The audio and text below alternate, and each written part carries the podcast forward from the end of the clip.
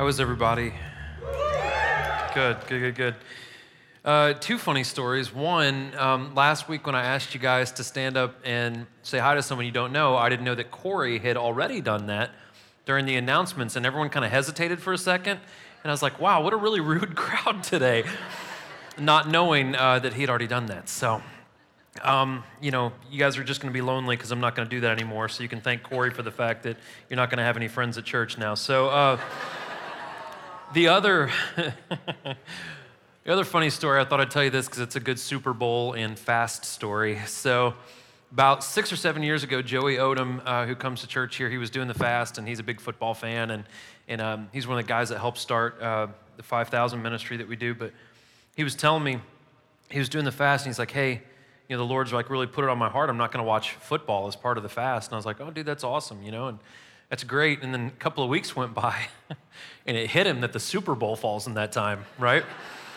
And so he called me. He's like, dude, I got to talk to you. And I'm like, yeah. And he's like, the Super Bowl falls during the fast. I'm like, man, just watch the Super Bowl. It's not a big deal. And he goes, but God told me not to watch any football. And I was like, I guess you're screwed then. I don't know. I don't. so, no Super Bowl for you. So, um, his fast looked different next, you know, the year after that. He's like made sure he planned it out to where you know he could watch the Super Bowl. So, anyways. If you've never been to the church before, we've been working through uh, the Gospel of John. Um, that's the fourth book of the New Testament. We're in the 11th chapter. We're going to finish up the 11th chapter, and we're going to get about halfway through the 12th chapter. And um, we'll kind of see where the Lord leads us today. Very, very interesting. If you weren't here last week, Chapter 11 is very famous. It's very famous because Jesus does one of his bigger miracles in chapter 11, where he raises a guy named Lazarus from the dead, right? He's been dead for four days, and Jesus tells him to come out of the tomb, and he comes out of the tomb and freaks a bunch of people out, and, um, but he's alive, right? And he did this big thing. And so we talked about last week that in a culture that is fixated on death and apathy and, uh, apathy and sleep, as we called it, that we have to be connected with God. We need God to bring us back to life, right? To show us what living really is. That's what we talked about last week. This week, we're going to talk about this about how do we begin to turn the world upside down.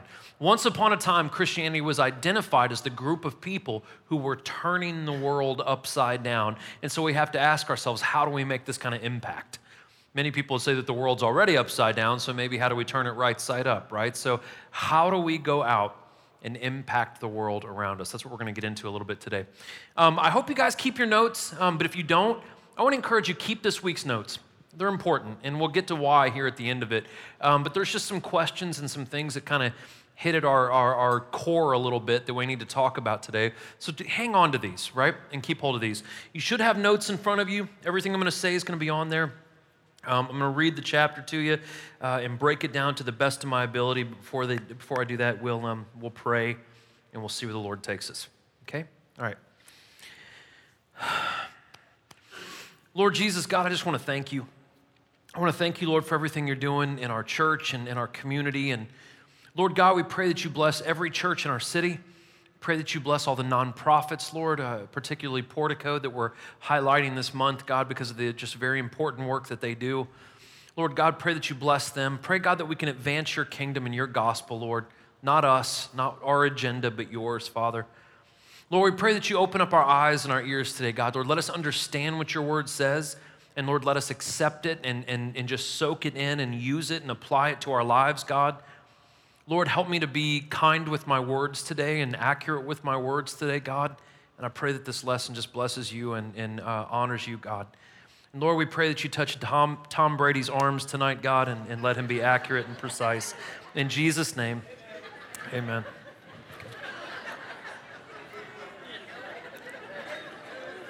That's not very Christian like for people to boo me, right? That's not, that's not right. at the nine, I'm serious, it was like this boo, like, like the place rumbled. And I was like, Jesus wouldn't have booed me for that. Jesus loves Tom Brady. Okay, let's get to the Bible, right? That's why we're here. Okay. We're, we're in chapter 11. I'm going to start on verse 45. Okay, here we go. This is right after uh, Jesus has raised Lazarus from the grave. Okay? Therefore, many of the Jews who came to Mary and saw what he did believed in him. But some of them went to the Pharisees and told them what Jesus had done. So the chief priests and the Pharisees convened the Sanhedrin and said, What are we going to do since this man does many signs? If we let him continue in this way, everyone will believe in him. Then the Romans will come and remove both our place and our nation. One of them, Caiaphas, who was the high priest that year, said to them, You know nothing at all. You're not considering that it is to your advantage that one man should die for the people rather than the whole nation perish. He did not say these things on his own, but being high priest that year, he prophesied that Jesus was going to die for the nation, not just for the nation only, but to unite the scattered children of God. So from that day on, they plotted to kill Jesus. Therefore, Jesus no longer walked openly among the Jews, but departed from there to the countryside near the wilderness to a small town called Ephraim, and he stayed there with his disciples. The Jewish Passover was near, and many went up to Jerusalem from the country to purify themselves before the Passover. They were looking for Jesus and asking one another as they stood in the temple complex, What do you think? He won't come to the festival, will he?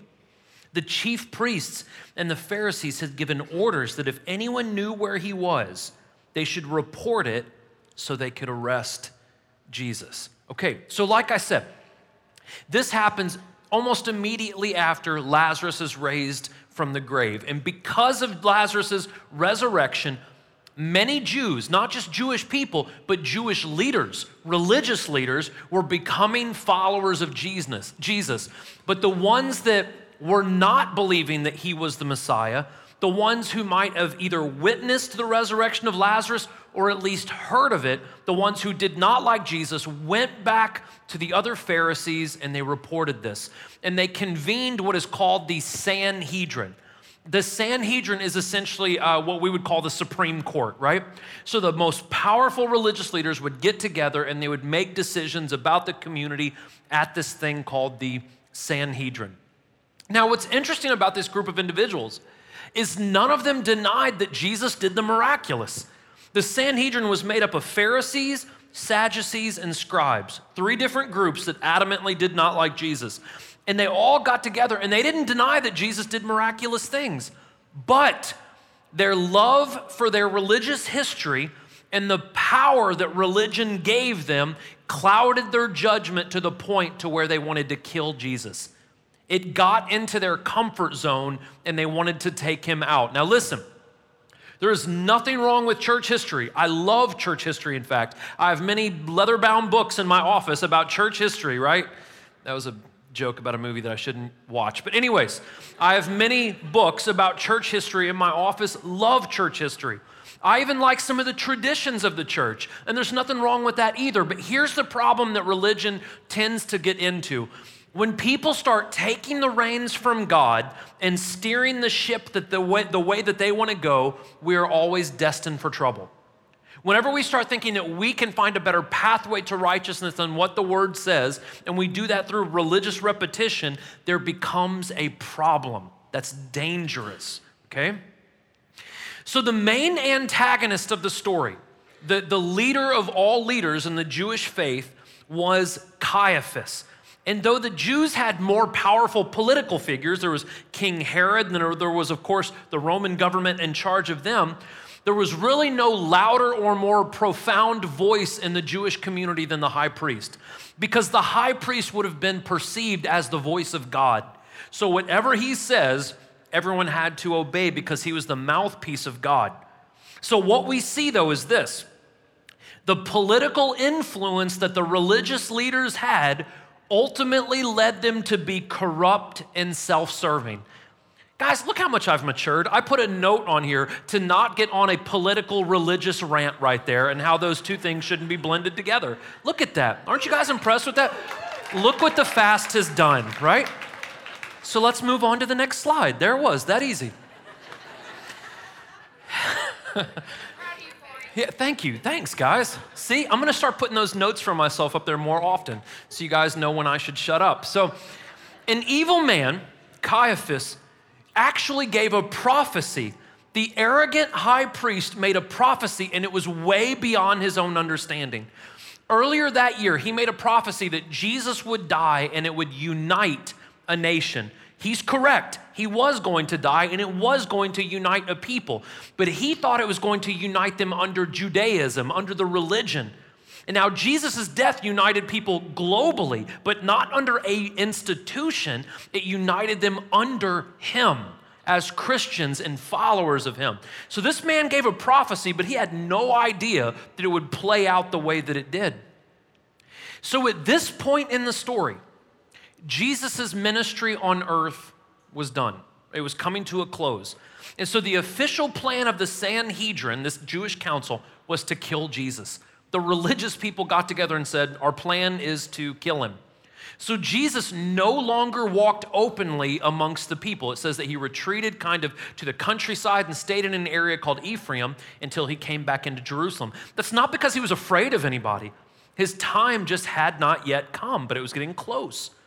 And so, as Passover approached in Jerusalem, the crowds kept looking for the now extremely famous Jesus who raised Lazarus from the grave. They wanted to meet Jesus who did this miracle, but they didn't know that an even greater miracle was just a week away, that he was going to raise himself from the grave. Next part. So, six days before the Passover, Jesus came to Bethany, where Lazarus was, the one Jesus had raised from the dead. So they gave a dinner for him there. Martha was serving them, and Lazarus was one of those reclining at the table with him. Then Mary took a pound of fragrant oil, pure and expensive nard, and anointed Jesus' feet and wiped his feet with her hair. So the house was filled with the fragrance of the oil. Then one of his disciples, Judas Iscariot, who was about to betray him, said, Why wasn't this fragrant oil sold for 300 denarii and given to the poor? He didn't say this because he cared about the poor, but because he was a thief. He was in charge of the money bag and would steal part of it that was put in it. Jesus answered, Leave her alone. She has kept it for the day of my burial. For you always have the poor with you, but you do not always have me. Then a large crowd of the Jews learned that Jesus was there, and they came not only because of Jesus, but also to see Lazarus, the one who had raised from the dead. Therefore, the chief priests decided to kill Lazarus also, because he was the reason many of the Jews were deserting them and believing in Jesus. Okay? So, we briefly talked about this last week. If you go back to the beginning of chapter 11, John very briefly says Mary, the one who anointed Jesus' feet, and then he kind of moves on. Now, right here, we go into a little bit more detail about this event. So, Mary, Mary Magdalene, who was a follower of Christ, right, and her brother Lazarus, who was raised from the grave, had a half liter of extremely expensive perfume. It was very pure, very valuable. And when she broke this open and poured it on Jesus' feet, this would have been an act of extreme humility. So, in this time, women would not let their hair down in front of men and would not let their hair down in public, okay? They wouldn't do that. It was, it was looked at as dis, uh, disrespectful and disgraceful. So, what Mary does is Jesus comes into the house and sits down. She cooks him dinner.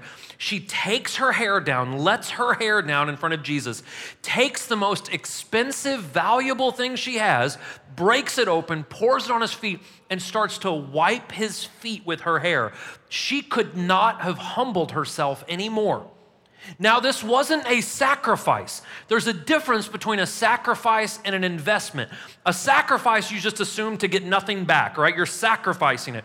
She was not sacrificing, she was investing in him. She knew that he was the Savior, knew that he was everything he claimed to be. So she took everything that was valuable to her, put it at the feet of Jesus, knowing that one day she would get so much more back in return knowing that it was a good investment to put everything into Him. So, how valuable was this stuff, right? I remember a, my, my wife's been wearing the same perfume for like 12 years, and every year I bought her uh, a new bottle of this perfume. And this last Christmas, I went to go buy some, and it was like $110 or something for this perfume. And I'm like, what the heck? I remember when it was half that much, right? When I started buying this. That's how you know you're getting old, right? I remember when it was half this, you know, and had to walk uphill to get this perfume. But, anyways, so I'm buying this perfume. I'm like, geez, that's gotten expensive. That's nothing compared to what this was, right? The perfume that Mary had was the equivalent to a year's salary.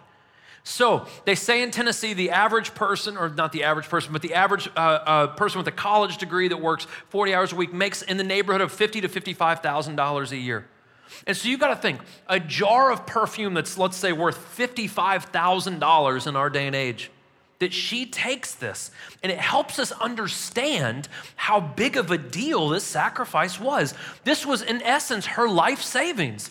This is her security, her income. This was very important to her. And it helps us understand that her breaking this open and pouring it on a guy's feet was a big deal. But it's not a money thing.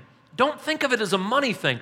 This is a woman who laid everything she had at the feet of Jesus her security, her livelihood, her future, her pleasure, her comforts, everything were set down at Jesus' feet for his honor. Do you see how big that is?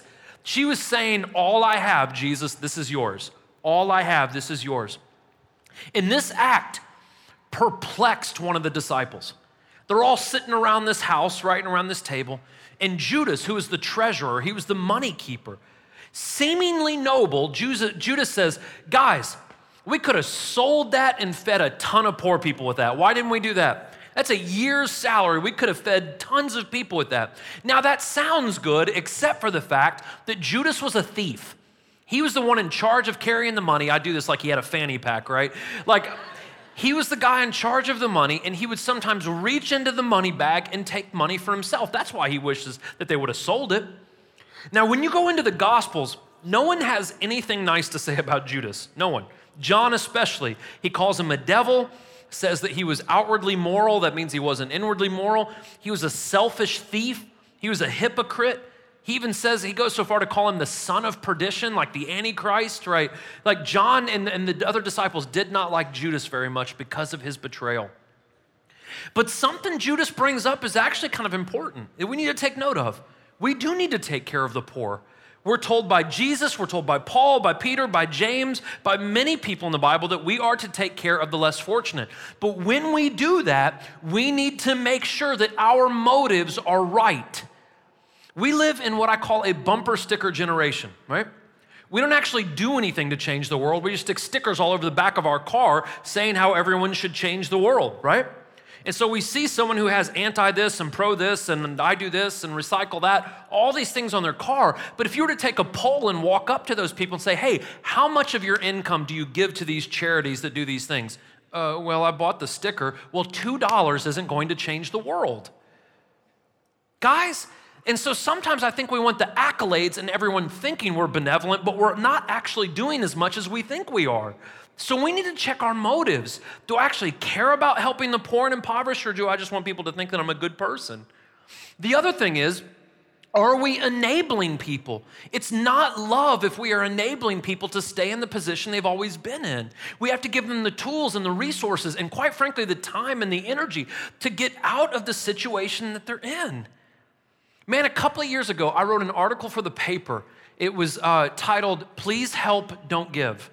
And it was about that I don't think it's a good idea for us to just throw money at people on the streets, on the corners.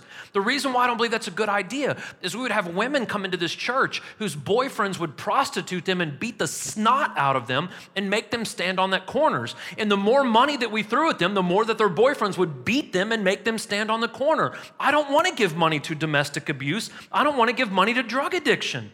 So I said, maybe it would be a better thing if you got behind some of the great organizations in our town, like Greenhouse or Journey Home or Cold Patrol or 5000 or all the other different organizations. Work with them and go the long haul with these people. Not just roll down your window and throw them five bucks. And, oh man, I'm a good person. No, but actually getting to know these people and getting involved in organizations that are doing everything they can to help change people's circumstances. That's what we need to do. That's my rant for the day. I'll move on. And so Jesus looked at Judas and he said, Leave her alone, man. Leave her alone. And when he rebukes Judas, he says, She has kept this for the day of my burial. What he was talking about, probably no one in the room got this, but what he was talking about is his death was coming up very soon. And he was saying, She is doing this. She's honoring me because I'm about to leave. Mary probably didn't even realize the depth of what she was doing. And then Jesus looks at Judas and he says, Judas, the poor will always be with you, but I'm not always going to be with you. Again, he's foreshadowing, he's about to leave. But what this does, this simple statement, the poor will always be with you, is that puts our priorities in order. Listen, the poor, the, the weak, the people who are hurting, they are vitally important, but we are not capable of going out and helping people unless we first are filled up with the Spirit of God. We must first take care of our soul before we can go out and pour in to other people. And Jesus sets us straight on that. So what was happening is, is people were beginning to change. It says that many of the Jews were deserting their faith and believing in Jesus. And a lot of that was because of Lazarus. He was going, I mean, if you were dead for four days and got resurrected, you'd tell a lot of people about that. And he told a lot of people about that. And because of that, people were going to Jesus. And so the Pharisees were getting so upset. They said, We're going to kill Jesus. Uh, we're going to kill Lazarus too. I mean, the guy's already been dead once, you know, like, and they're going to go after him too. So listen, large groups of people, listen, this is probably why some of you are here. Large groups of people were consciously choosing to leave the comforts of their religion to pursue a relationship with Jesus. They were choosing to leave the comforts of religion to pursue a relationship with Jesus. Why? Because to them, the proof of his deity was in the results of his commands. Wow, if we do what Jesus tells us to do, things happen. Things happen. So here's an important recap just to hammer this point home. First is this helping other people is not an option for Christians, it is mandated. Jesus says, When I was naked, you clothed me. When I was hungry, you fed me. When I was in prison, you visited me. People said, What in the heck are you talking about? And he said, When you helped the poor, when you helped the naked, when you visited the prisoners, that glorified me. That was good. And so we are mandated to help others, but we cannot properly help others unless we are filled up with the Spirit of God. Is Christianity a religion? Yes, technically it is. It's the largest religion on planet Earth. But it is not religious repetition that saves us. It is not religious repetition, that saves us, it is a relationship with Jesus. You can go to church seven days a week, but if you don't have a relationship with Jesus, you will not be saved. Following his commands also produce results. If you want to see results in your life in your family, in the world around you, follow the commands of Jesus and you will see results. Very, very simple stuff. Okay? Last part. Just to set this up, this is the last week of Jesus' life. So everything we're going to cover from here on out in the Gospel of John happens in a very short period of time. Okay? So the next day, when the large crowd that had come to the festival, heard that Jesus was coming to Jerusalem, they took palm branches and went out to meet him. They kept shouting, Hosanna! He who comes in the name of the Lord is the blessed one, the King of Israel. Jesus found a young donkey and sat on it, just as it is written, Fear no more, daughter of Zion. Look, your king is coming, sitting on a donkey's colt. His disciples did not understand these things at first. However, when Jesus was glorified, then they remembered that these things had been written about him and that they had done these things to him. Meanwhile, the crowd, which had been with him, and he called Lazarus out of the tomb, raised him from the dead, they continued to testify. This is also why the crowd met him, because they had heard that he had done this sign. Then the Pharisees said to one another, You see, you've accomplished nothing. Look, the whole world has gone after him. So, this is the final week of Jesus' life on earth, right? He's about 33 and a half years old. He's been ministering for about three and a half years, and this is going to be the conclusion of his, his, his time on earth coming up very soon. Up until this point, Jesus has been very soft, passive is probably not the best word, but very soft about his identity. People would ask him, Who are you? He would tell them, but he was kind of in the background a little bit, if you will. At this point, that changes. He is coming into Jerusalem at the biggest festival of the year. For the first time in the scripture, he is riding on a donkey. He comes in and he is accepting the accolades that he is the king of Israel. As he's coming in, they are saying, Hosanna, Hosanna. That simply means save now or save us now, which was probably referring to the fact that the Roman government was oppressing the Jews and they were wanting their Savior to come in and save them from a government. Jesus didn't want to save them from a government. Jesus wanted to save them from, from something much bigger and much worse that is sin and evil and hell. That's what he wanted to save them from. Was he coming in to save them? Yes, but not from a government, but from evil. That's why he was coming in. And so often when we watch Christian movies, right? We see scenes like this, and they're not very big. It's probably because they don't have the budget to bring in all these kinds of people, but we see scenes where Jesus is walking through Jerusalem during his last week, and there might be hundreds of people around, maybe even thousands. They estimate in Jerusalem during the Passover week, in Jesus' last Passover, that there was an estimated 2.7 million people walking around. Just to give you perspective, Metro Nashville is about 1.4. So, almost twice the size of Metro Nashville. Tons of people walking around this city. Not just tons of people. They would have estimated that it would take a quarter of a million lambs to be slaughtered to come in and properly sacrifice what they needed to to roll back all this sin for this festival. So imagine they bring in twice as many lambs as we have people in Murfreesboro, bringing them into this town. And so when Jesus rolled in the main drag, right, and he's coming in and they're laying down palm branches, this wouldn't have been a couple hundred people. This probably would have been hundreds of thousands of people crowded and just packed. And they make a way for him and they're laying down these palm branches, which was kind of a, a, a national symbol of, of the Jews. They're laying these things down and they're rolling out the red carpet, or green carpet, I guess, right? Rolling out the red carpet for Jesus coming in and they're calling him the King of Israel. So, Jesus rides for the first time. If you've studied all the Gospels, and my, I think, unless I'm wrong, I, I, I could be, there's one instance where Jesus is not walking where he goes somewhere, and this is it. He's riding on a, on a small donkey as he comes in uh, uh, to Jerusalem. Now, riding on the donkey was important because there were several books of the Bible that prophesied that the Savior would come in on a young donkey, and that's why he does that. Another reason why he comes in on a young donkey is if you go back to the book of Exodus, whenever they brought in the main sacrificial lamb for Passover that they would sacrifice in front of the whole city, that sacrificial lamb would be brought in by a donkey. And so he comes in, Jesus, because he is the ultimate sacrifice. He is going to be the last sacrifice that humanity needs for sin. And he comes in as the sacrificial lamb. And that brings something up that's interesting. Everything Jesus did, everything he did in the Bible was for a purpose. Nothing was done haphazardly or an accident. There are 44 blatant prophecies that Jesus fulfilled. I'm talking blatant. And there's over 300 prophecies that I call minor prophecies that he also fulfilled. People have done the research. If you research what's the probability that a man could be born and fulfill all these prophecies, 340 something prophecies, it's like one in several billion. You literally have a greater chance of getting struck by lightning twice than one has the probability of fulfilling all of these prophecies. So look what that does for our faith to see how this is built up. So when John was writing this book of the Bible, though, he was much older. And so he's looking back, and John loved Jesus and all the disciples except for Judas, loved Jesus and believed in him. But when all this was going on, they were still immature in their faith. They didn't get it all yet. And so when this book of the Bible was written, John was an old man at this time.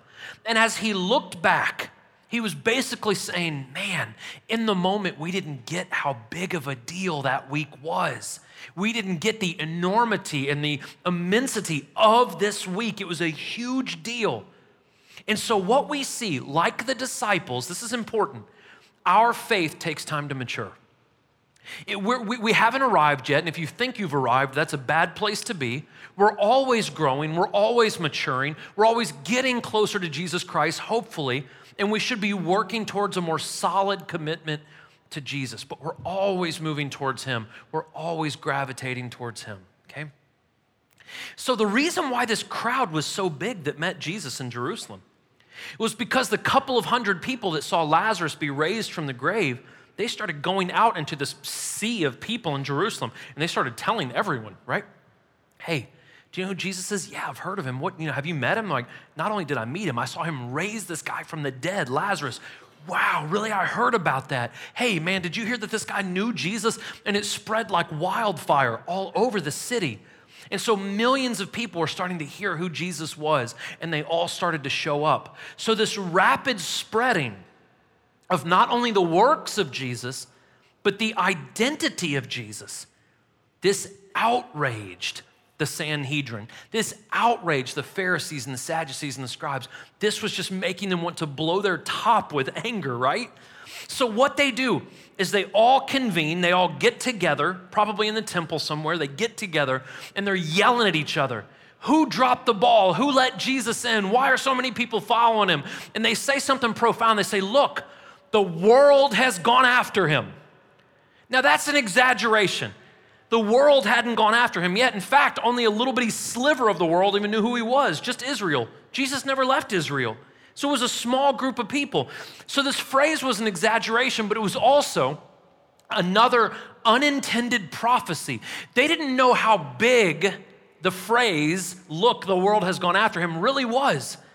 And when John wrote this, he uses the Greek word cosmos, which means the entire planet has gone after him. Now, that hadn't happened yet, but this word, cosmos, foreshadows the tremendous impact that normal people would have on earth if they would simply live out their faith and tell other people about Jesus. So little did John know that eventually he would impact the entire globe, that the whole world would go after him, that there would be billions and billions of people that would follow Jesus Christ, and it would be the largest faith on the entire planet. So, we're going to get into the book of Acts later this year. I'm excited about that. And when we get into the book of Acts, we're going to see after Jesus' death, burial, and resurrection how people went out and spread the gospel to the entire globe. One of the people that did that was a guy named Paul. And a lot of people have heard of Paul. He wrote most of the New Testament. Well, Paul wasn't always Paul. Paul was Saul once upon a time. And Saul wasn't a good man. In fact, he was trained up by these Pharisees that don't like Jesus, right? He was trained by the same men that had Jesus killed. And so Paul went out and he would persecute and kill people and have other people kill people who followed Jesus. In fact, the first person that ever died for Jesus was a young man named Stephen. He was the first martyr. And it says in the book of Acts, I think it's chapter 7, that as they were killing Stephen, they handed their coats to a young man named Saul. That's the Apostle Paul, right? Eventually, though, some of you know the story, many of you probably know the story. Saul got saved, became Paul, his name was changed, started going out and spread the gospel like wildfire. In fact, he would mostly spread it, spread it to a lot of Greeks and a lot of Romans. And one time he was in a, in a city called Thessalonica, and he was ministering to the Greeks. The Greeks, I don't know if you know this, they're the ones that created philosophy. They were the, they were the uh, intellectuals, right? We're typically afraid of those as Christians, and Paul just went right at them, right? So he went and started ministering to the intellectuals. And this is a crazy thing, as many of them started believing in Jesus in this city called Thessalonica. So all these people were coming to Jesus. And what happened? The synagogue found out the Jews found out and they got super mad. And so they went to the house of Paul's buddy Jason. That's where Paul was crashing on his couch, right? And they went to, to Jason's house. They pulled out all the Christians from the house, pulled them in front of the government. And this is how they identified the Christians. These are the people that have turned the world upside down because they say that there is one king, Jesus. Once upon a time, Christianity wasn't dubbed as judgmental and out of touch and mean and bigoted and we weren't, we weren't labeled as that. We were labeled as the people that went and flipped the world upside down. So Jesus drew the world to him and he commissioned his followers to flip it upside down. That's what he gave us the ability to do through the power of his Holy Spirit. So we are the ones commissioned to do very extraordinary things in his name. If you go back and read the Bible, all the way from the beginning all the way to the end, the majority of the people that God uses were pretty messed up people, right?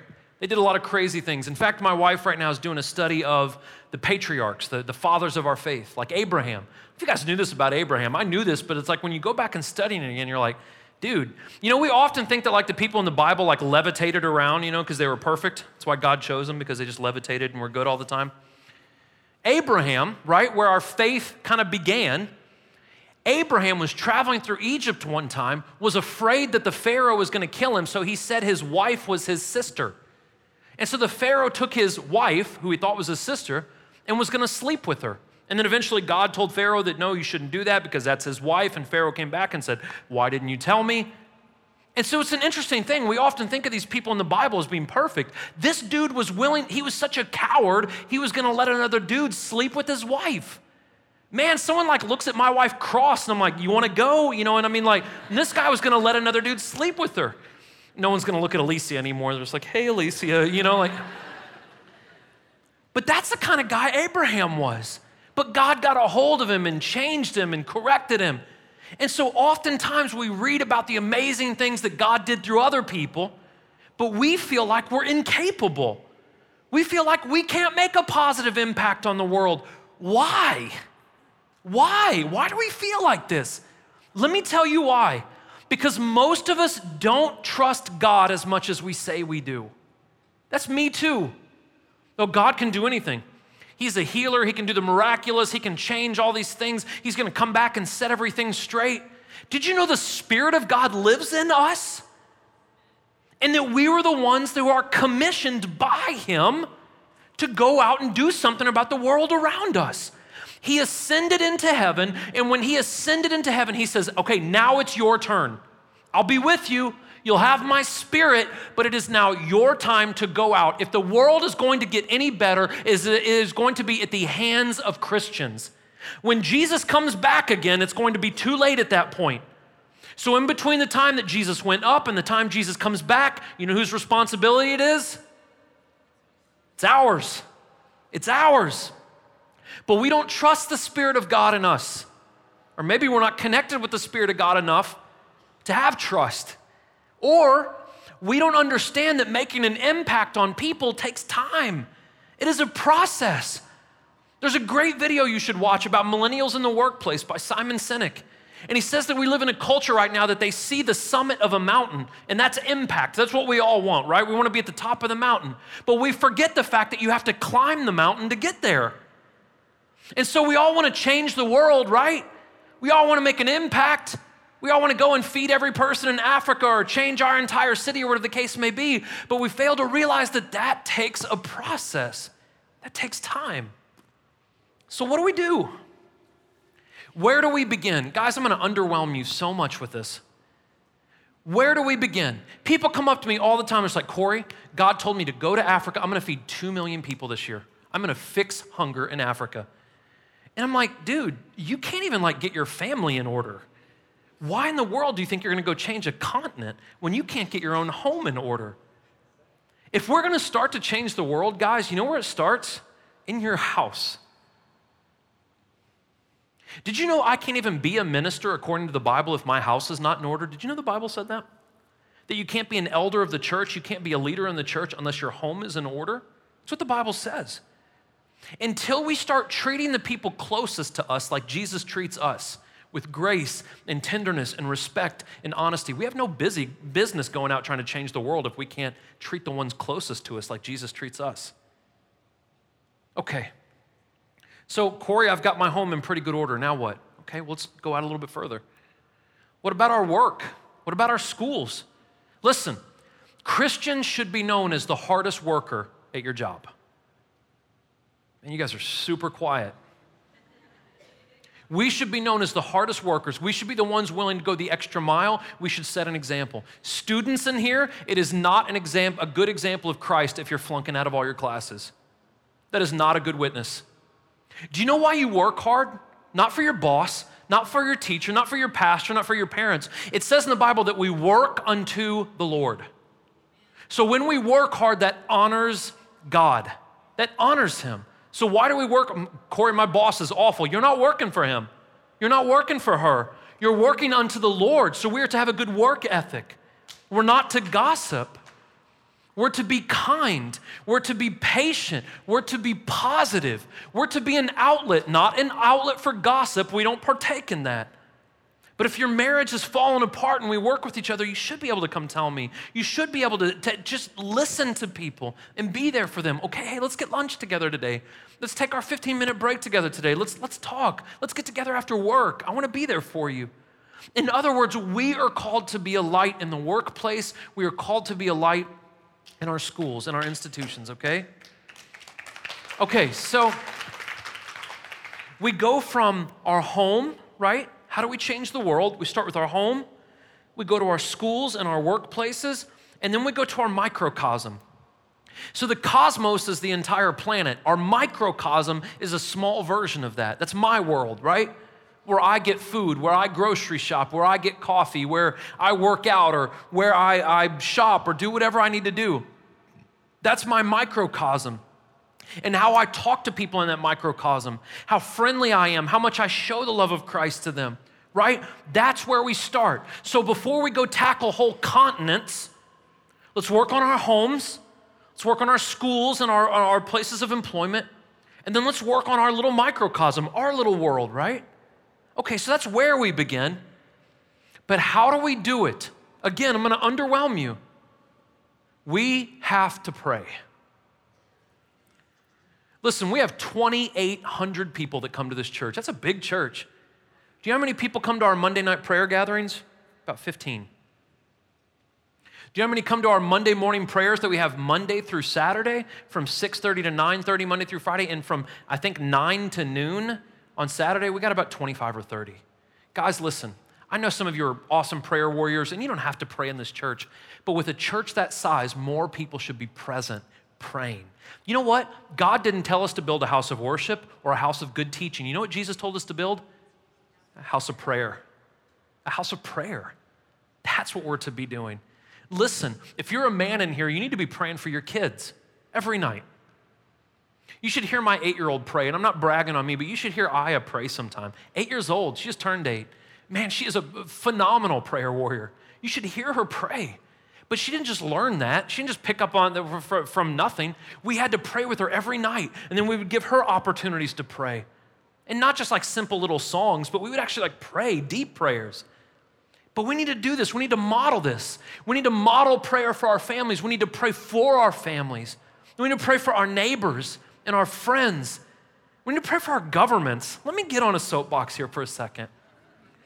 Listen, I remember when Barack Obama was president and all the hardcore right wingers slapped 666 on his head and said he was the Antichrist and were extremely disrespectful. And then when Trump gets elected, we do the same thing. The hardcore left does that and we hate him and all this fervor. And people in this church that speak hateful to each other over political things. Do you want to know why everyone who's in power is in power? Romans 13 because God placed them there. And it's not our obligation to agree with everything they say or even like them, but it is the Christian's obligation to pray for them.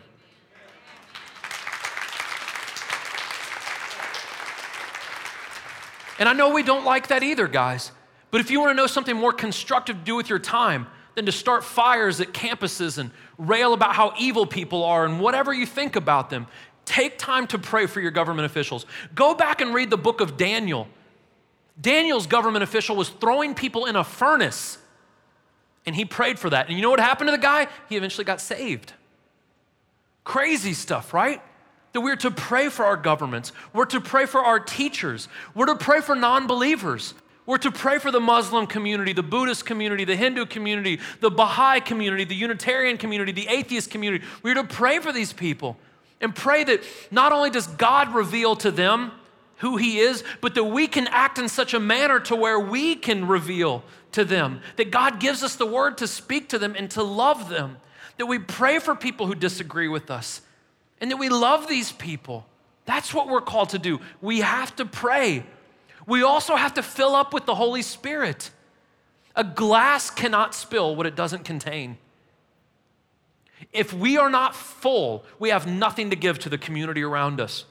We have nothing to give to the families around us. We have nothing to give to our own children. If we're not full of the Spirit, it does not run up over us and it does not affect anyone else around us. If we're only half full, we're good for nothing except for ourselves. We must be filled up. A glass can only spill what it contains. We must live our faith. Listen, guys, words are important, but actions speak louder than words. When you go out and talk to people, be normal. Don't be a weirdo, right? Do you guys know people that speak Christianese? Hey, what are you doing? You know, people that wear like big piece of the original cross and, you know, like all stuff around their neck and they walk in there, it's like, bro, man, I was just soaking about the sanctifying, justifying blood of the substitutionary atonement, bro. And a non Christian goes, What in the heck are you talking about? But we live in such a bubble that we don't even know how to communicate with people different from us anymore. Let me tell you a story. One time I was asked to speak at a big church in North Detroit, right? So I go up there to speak, big church, you know, three, 4,000, whatever the size was, big church. And the pastor of the church takes me out to uh, a Starbucks before the, the, the, lesson that night. And uh, he's on his phone, right? And he goes up to the lady, he's in front of me in line. You know, what can I get for you, sir? Uh, uh, iced coffee. He's busy, right? He's a pastor, you know, he's busy doing stuff on his phone. I walk up there and uh, I say, hey, um, she goes, what can I get for you? I said, well, I'll take a venti iced coffee. But I said, hey, do you, do you go to school here in town? They have a big college like MTSU uh, called Oakland up there in North Detroit. And I was like, you know, do you, do you go to Oakland? She's like, yeah, I'm about to graduate. And I'm like, awesome. What are you getting your degree in? Oh, I'm studying film. And I'm like, that was my minor. That's awesome. What's your favorite movie? She's like, well, I love Francis Ford Coppola. I'm like, me too. Godfather. It's one of my, I'm just confessing to you guys. One of my favorite movies. I love The Godfather. Great movie. And we start talking. She goes, well, what brings you up to, you know, up to, up to Auburn Hills? And I'm like, well, I'm speaking at this big church down the road. You ever heard of it? And she goes, yeah, yeah, yeah. She goes, what are you talking about? And I told her, and she goes, well, maybe I'll come to that. I was like, well, cool. Let me, you know, hey, let me get the address for you. They, they, yeah, swing by sometime. That'd be awesome. And so I went and got my coffee and I went to the edge of the thing, you know, to the end of the bar. And the pastor of the church goes, and he's looking at me and he goes, What'd you do? And I was like, uh, I, I talked to her. And later on that night, he introduced me to the church, right, in front of all these thousands of people. And he introduces me to the church and goes, Oh man, Pastor Corey, you wouldn't believe this guy. We were at Starbucks earlier and he was like talking to this girl. And the crowd was like, oh. And I'm in the I'm in the back of the room holding my Bible and I'm going, what planet am I on right now? you know what their problem was? They have a preschool, an elementary school, a middle school, a high school, and a college that works out of the church. So you can literally never leave their bubble if you don't want to. So they don't even know how to talk to people anymore. They don't know how to carry on conversations with people anymore. And that church is a, a fraction of what it used to be when I was up there. How do we do it? We share our stories, guys. This Bible doesn't mean anything to someone that doesn't believe in Jesus. But if you get to know somebody and they trust you, and they say, Corey, why are you a Christian? Well, gosh, in 2002, let me tell you where my life was. And I tell them the things that God has done for me and the physical healing I received and coming off of addiction and what He did for my wife who was an atheist and all these different things. And then they say, wow, okay, that means something to me. I trust Corey. I like Corey. So, okay, that testimony means something. Share your stories. Tell people what God has done for you. Know the truth and speak the truth in love. There's two very important things here. You know the only way to know the truth? You have to study the Word of God. It's the only way we know the truth. And when you know the truth, what you know what the Bible says about abortion and violence, and when you know what the Bible says about governments and sexuality and all these other things, when you know the truth, then the second part is this you have to communicate that truth in a way that doesn't condescend people and make people feel stupid or dirty or broken. You have to communicate it in such a way to where you say, I love you. You have to know this. I need to share this with you. And our problem mostly with Christianity is not that we don't know the truth, it's just we don't know how to communicate the truth. We do it with venom and hatred, and hatred has never brought anyone to a religion of love. It doesn't work. So we have to learn how to communicate the truth and speak it in love. And the last thing is we just need to be patient. Listen, relationships take time. They're frustrating, they're messy, they're inconvenient. If we're going to go deep with people, if we're going to love people the way Christ loves us, it is going to be inconvenient, frustrating, messy, but our entire faith can be summed up in one word. The Christian faith can be summed up in one word relationship. Relationship with Him and relationship with each other. Guys, I brought this story up a couple of, I don't know, it was a month ago or so. I told you that it was very, very important that we go out and that we show the love of Christ and we treat people with respect and dignity and love them and tell them the truth when we find a good opportunity to. And that it's very, very important for us to go out and, and, and share the faith. And I said the reason why it is so important that we focus on our homes and our schools and our jobs and our microcosm, why that's so important, is because I told you I had watched a video of a 12 year old girl that had hung herself on Facebook Live. I told you guys about that. You know what happened about three weeks later?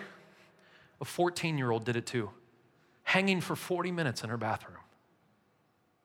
Why is it important that we go out and share the gospel with people? Because people need to know that they are loved because people need to know that they are wonderfully made, because people need hope. We live in a culture that is riddled with anger and fear and depression and anxiety. And so we need to go out and tell people. We need to go out and share hope with them and love with them. Listen, there is a world of such chaos right now that we are called, Jesus said, blessed are the peacemakers, the ones that can come in and bring some normalcy, that can settle people down, that can introduce. He's called the Prince of Peace because that's what his spirit brings. And that spirit is in us that we can go out and that we can touch people's hearts, not because we're anything, but because the Spirit of God is with us, is with us. There's a summit, there's an impact. Is there a mountain to climb? Absolutely. But we can climb it with God's help. We can get to where we need to be. We can change homes and cities and nations and the world. We can do this. But we've got to trust Him and we've got to follow Him. And we've got to be patient and we've got to keep diligently working. When we take communion today, guys, here's what I'd like to ask you to do. There'll be people up on the front, uh, on both sides. If you need prayer for anything, please help yourself and have some people pray with you. Here's what I would like to ask of you when we take communion today communion tables all the way around, right? All the way around. After you ask God to forgive you of your sins, because you have to to take communion, that's a biblical thing. Here's what I would like to ask you to do don't pray for yourself today. You can think about and praise God for how wonderful it is that He died on the cross for us and the fact that His Spirit is now available for us. But here's what I'd like you to do take a couple of moments when you get your communion and, and, and just find someone. Bring someone up in your mind that needs to know the Lord or they're going through a rough time or just pray for your neighbor, or if you want to pray for someone right next to you, or pray for family members, don't pray for you. Pray for someone else. And pray that God gives you the wisdom that when you encounter these people, that you have the words to say to them, that the timing is right, that God leads you on how to show them the love of Christ. Pray for God to help you in this. We're in the middle of a fast. Jesus said that some things only happen when you pray and you fast. We're in the middle of that right now. And God is looking to use you and I to go out and to turn the world upside down. That's us. That's us. Would you bow your heads with me?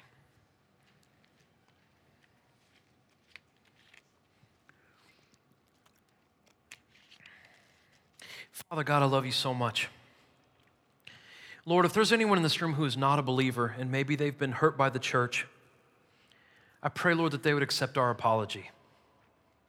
If there are people in here who are Christians, Lord, that have also been hurt by the church, and that's probably very many in this room, I pray, God, that they accept our apology, Lord, and that they know that, that we're human and that we're flawed.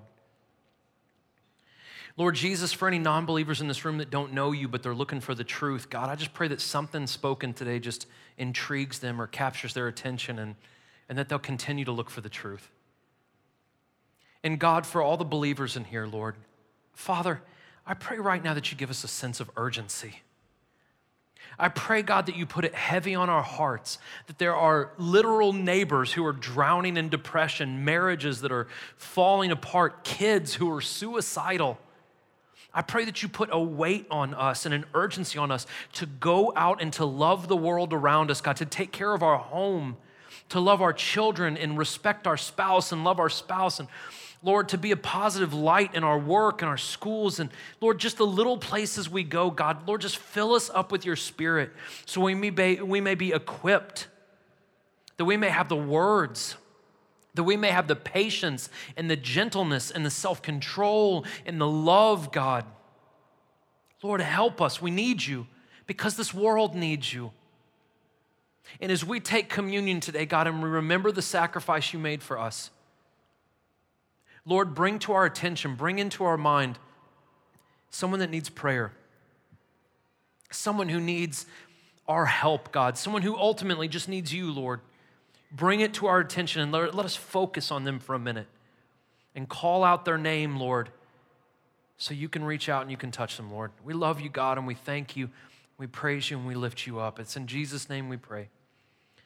Amen. Guys, there's communion all around you. Please be respectful if you choose not to take that. Men and women up here on my left and right to pray with you if you need it. Thank you guys so much.